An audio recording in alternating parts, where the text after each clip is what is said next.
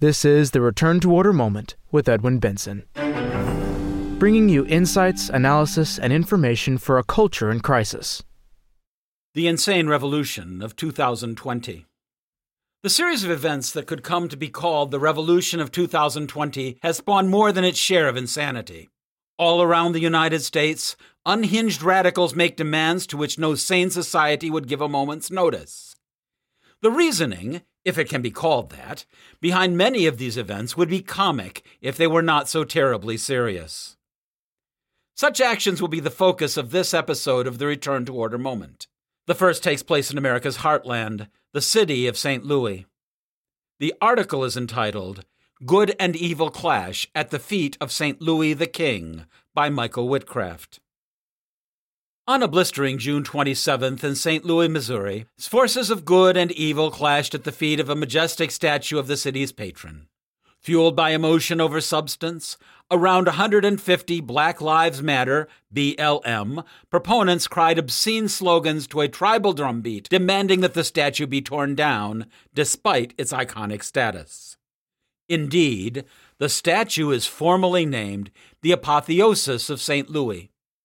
In the face of this, around 50 faithful Catholics arrived at noontime to pray the rosary in unison, beseeching heaven to maintain the statue and thus defend St. Louis' Catholic heritage. Six or seven priests were among the faithful. The contrast between the two groups was razor sharp. While those in favor of the statue were content to pray peacefully and keep to themselves, they were victims of a continual barrage of insults, provocations, and profanity. Almost immediately, the anti Catholic bigotry of the BLM protesters became clear as they shouted prejudiced slogans directly into the ears of the prayer warriors. These included Your God can't hear you, Your church is a ring of pedophiles, and Your prayers are racist. Even worse, one of the priests present was repeatedly spat upon. Their intentions were clearly to provoke the Catholics. This was evident in their actions, which included putting their hands and signs in the faces of those praying, and even blowing a deafening air horn directly into their ears. The atmosphere held a palpable demonic charge that was felt by all. This led some of the priests present to begin saying the prayers of exorcism over the disorderly protesters. Quote, In my 81 years, I have never seen such anger and hatred and it was all inspired by the mere recitation of the rosary, said local resident and veteran TFP member Dr. Howard Whitcraft. At the seat of St. Louis' statue, I saw the face of evil. Unquote. The hatred that Dr. Whitcraft felt was clearly present. This was manifest by repeated threats of violence made against the Catholics. One BLM protester shouted at the author, You look scared. You should be scared. Unquote. When the author responded, Why should I be afraid? Is it because you plan to get violent? Her only response was a silent glare. Similarly, when the author asked another woman why the life of retired police captain David Dorn, shot by rioters in the streets of St. Louis, did not matter to her, she responded, quote, He was a pawn of the system. Unquote. The author responded, I suppose that is why you do not think my life matters either. Once again, he was met with an ominous stare. In spite of everything, the rosary and exorcisms continued. At around 11:45 p.m., the emotional level was no longer sustainable for the BLM protesters. One by one they slinked away until only around 15 remained. Under the shadow of the great crusader's saint, the Catholics had won the field. This is not to say that the conflict is over. In many ways, this event was a microcosm of the struggle facing America today. Spurred by violent emotions, the forces of evil are striving to demolish what little remains of Christian civilization in America. They are organized, well funded, and encouraged by cowardly politicians bent on appeasement at any cost. However, this little conflict, played out in front of a statue in St. Louis, Missouri, demonstrates how victory can be gained in the larger struggle. If faithful Catholics resolve to stand up and peacefully resist, buttressed by prayer and sacrifice, they will win the day. The stakes are high, and the obstacles are daunting. However, in the words of St. Paul, if God be for us, who can be against us? End of Good and Evil Clash at the Feet of St. Louis the King by Michael Whitcraft. Perhaps the greatest insanity is the demand that the nation's police forces be crippled by defunding or even outright abolition. Mr. Ben Broussard considers the likely outcome should such quote unquote reasoning carry the day in his article, Today the Police, Tomorrow the Military. The revolution of 2020 continues. More and more calls can be heard across America asking for defunding or even abolishing the police. In ordinary insane times, these calls would be immediately dismissed. However, if anything characterizes the United States in 2020, it is not sanity. Sadly, politicians across the nation are jumping over themselves to acquiesce to these demands. Funds for police forces in many cities will be diverted to other quote unquote social justice groups. Several of these groups openly desire the dismantling of Western society. As disturbing as this trend might be, even more disconcerting is the disproportional reactions to these revolutionary proposals. Conservative politicians should be loudly decrying the suicidal dismantling of law enforcement. Police officers should be speaking out against being labeled the country's enemies there should be a massive outpouring of public support for the thousands of good police officers across America. Indeed, those opposed to this latest maneuver have been bullied into silence. Speaking out in support of the police is being labeled as bigoted or racist. Any politician who does not fully support the revolutionaries is now a target. Even liberals who express hesitancy can become the mob's next target. Have no illusions. Calls for defunding and abolishing the police are only the beginning of the leftists' demands. These efforts will not end with painting all cops as monsters. America's armed forces will be next in the crosshairs. The police and the military still symbolize order, sacrifice, and honor in an increasingly chaotic world. In survey after survey, the military is the organization Americans trust the most. There will be active efforts to undermine this trust, especially if active duty troops are called upon to quell civil unrest. The present urban riots have many parallels with the revolts of the 60s. Thus, the riots could lead to a repeat of the open antagonism and defamation of all active and retired military as was seen then. Open calls for defunding the military will soon be heard if the revolutionaries get their way in dismantling law enforcement. If these efforts are not actively opposed, subversive groups will eagerly take advantage of the weakening situation. Who benefits from this chaos? Not the American people. Indeed, if more Americans don't do what they can to support those who keep the nation safe, society will fall victim to foreign and domestic enemies. May God protect those who sacrifice to preserve the common good here in America, and may more Americans of goodwill turn to Him in this hour of great need. End of Today the Police, Tomorrow the Military by Ben Broussard. If there is any aspect of American life that one might suspect would be insulated from the insanity, it would be professional sports. After all, many athletes of various races and ethnic groups have found athletics to be a path to riches and fame.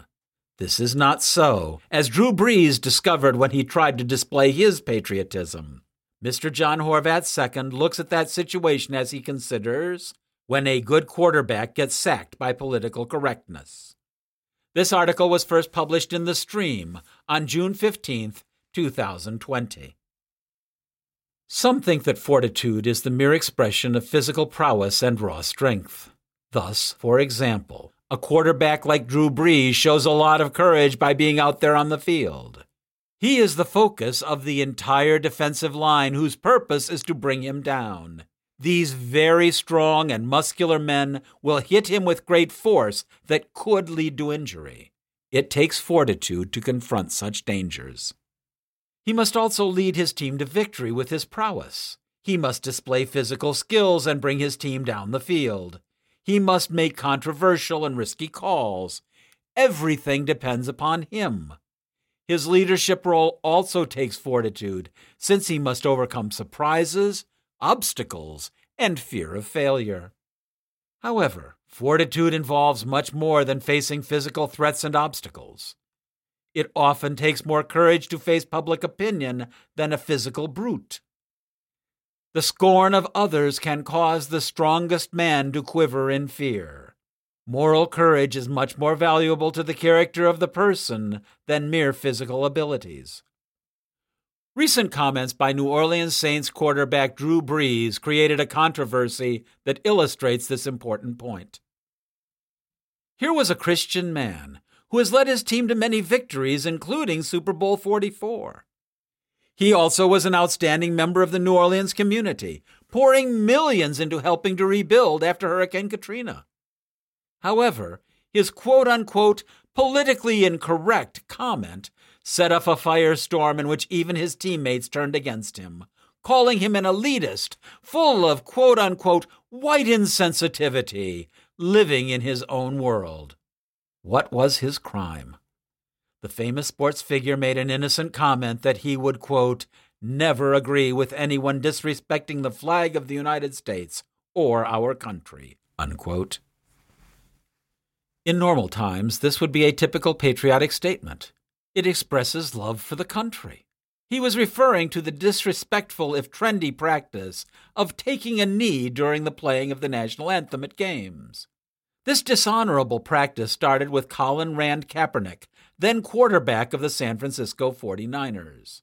Brees assumed that he could express his opinion about the practice, even if others disagreed. However, in these times of political correctness, such a statement, expressing a personal opinion, brought down upon him the scorn of the media and liberal establishment. He had to face the mob and the risk of losing his job. This situation called for him to be as strong off the field as he is on it. He had to make a decision that required fortitude by standing up for his convictions, for principle, and the honor of our flag and national anthem. The intense pressure had its effect. Mr. Brees promptly apologized for his statement, not only once, but twice. Indeed, the very Brees who had faced charging linemen retreated in the face of the media blitz that overwhelmed him. He chose the worst of all options. Most of those whom he sought to appease will never forgive him and will always demand further concessions. His apologies will likely never be enough and will mark his career from now on. On the other hand, many who would have supported him have lost respect for him because he would not stand up for the national anthem and his convictions. I mention Brees not to pile on, but to point out that he is far from alone. The quarterback is a symbol of a greater issue. America today lacks men who take the virtue of fortitude to the peaks of heroism.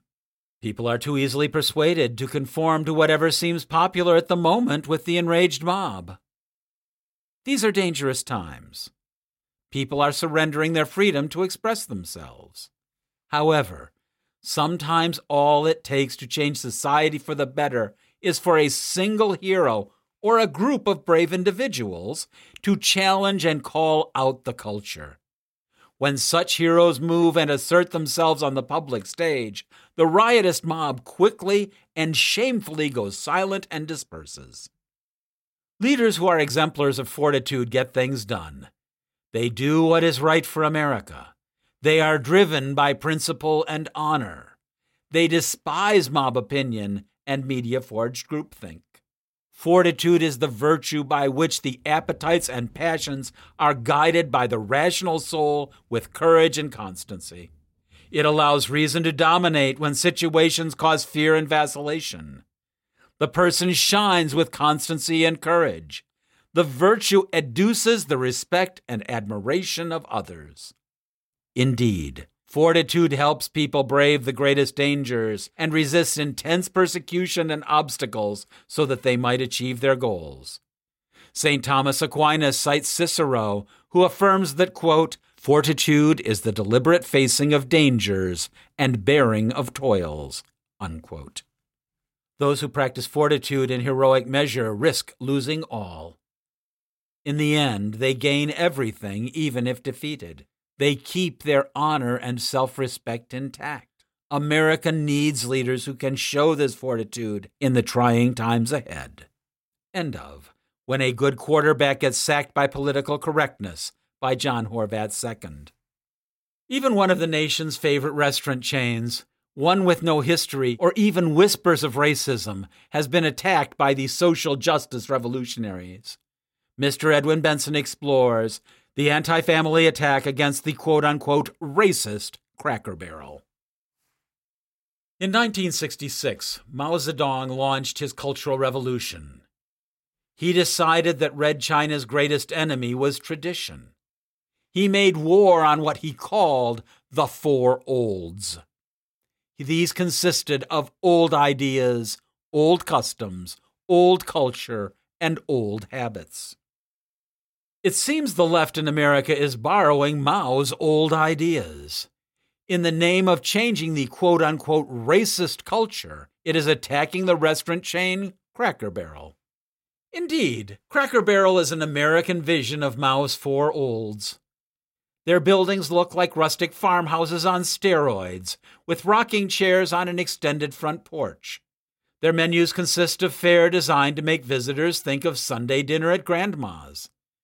The walls resemble a cross section of America's attics, featuring old photographs, tools, and signs for products that have not been produced since the Truman administration. Even on the hottest summer day, a fire crackles in the large stone fireplace. The Fast Facts page on the corporate website sums up the intended effect. Quote, when our founder, Dan Evans, opened the first Cracker Barrel in 1969, he was passionate about recreating the old country stores from his childhood. Crackers used to be delivered to those old country stores in barrels, and people would congregate around them to discuss the news of the day. Since the restaurant was meant to help people reconnect with family and friends over a good meal, it was a fitting name. Unquote. The menu does tend towards southern dishes. Country fried steak and catfish are prominent features. This stands to reason since the corporation is based in Tennessee. Yankee pot roast, Great Lakes perch, and New England boiled dinners are not on the menu. Frappuccino is unavailable. There is not an avocado in sight. This vague southernness is now drawing the left's wrath. According to an article on the BPR BizPac Review website, the campaign began with a Twitter entry by quote unquote diversity and inclusion advocate April Reign. April's opening shot at Cracker Barrel was typical. Quote, Open the door to a Cracker Barrel and you get a whiff of Jim Crow and biscuits. Unquote. One of April's respondents shot back, quote, Y'all ever walk in a place that just feels racist? Unquote. Another entry reads Cracker Barrel feels like walking in a place that was just desegregated three hours prior, but the breakfast is okay. Unquote. The dialogue is having some traction on social media. It does not take much for something like this to go viral in the present atmosphere of tension. From one moment to the next, Cracker Barrel could be impacted and even boycotted for the crime of quote unquote feeling racist. The desire to find racism inside the restaurant goes to great extremes. Some leftists interpret the restaurant's name as racist. They claim the term cracker refers not to the biscuit, but the pejorative term referring to a poor Southern white. This is at odds with the idea in Mr. Evans's mind when he founded the restaurant. It makes no sense that he would name a business with a derogatory term that would offend both white and black customers. Nor can a serious historian of the African American experience argue with Cracker Barrel's decor or menu. The front porch rocker is just as much a part of the rural black experience as it is that of the rural white. Often, the framed photographs found in Cracker Barrel locations depict black men and women. The Cracker Barrel menu shares many items in common with those of soul food restaurants. According to Wikipedia's soul food entry, Typical meals feature fried chicken, macaroni and cheese, fried okra, and cornbread, all of which are staples at Cracker Barrel. Nor does Cracker Barrel have any history of discrimination. African Americans are frequently seen in their dining rooms, both as staff and guests. The Cracker Barrel attack illustrates the current tensions that are tearing America apart. To the left, anything that speaks of tradition, family, and American heritage is suspect. Cracker Barrel points to all three. Therefore, this attack must be resisted. In the world of leftist indignation, the facts are often irrelevant. The emotion, the quote unquote feeling, is the essential factor. Emotions are more easily communicated than facts. Emotions carry an instant charge. They are hard to engage with rational arguments. Facts must be analyzed and understood. Cracker Barrel represents a threat because it evokes memories of family and tradition. A taste of chicken and dumplings, just like Grandma used to make, can turn the mind to other thoughts of Grandma and of the principles and values that Grandma represented. Mao understood this. He ordered that the items that represented the four olds be destroyed. As long as these things existed, they beckoned to Chinese society to return to the old order. Nostalgia for any aspect of the world before Mao had to be stamped out. That is why the debate over Cracker Barrel is important. There is now an organized attempt to bring down all statues, rewrite all history, and restructure American society in the line of a Marxist ideal based on class struggle. The wholesome aspects of the four olds are the best defense against this cultural revolution. Institutions like Cracker Barrel are on the front line. This is the end of The Insane Revolution of 2020. Thank you so much for listening. To read these or find related articles, please visit our websites at www.tfp.org and www.returntoorder.org. If you have enjoyed this podcast, we ask you to subscribe and give us a five star rating with the service through which you are listening to it. In that way, you can help Return to Order be more effective. All rights are reserved. Copyright 2020 by the American Society for the Defense of Tradition, Family, and Property. TFP.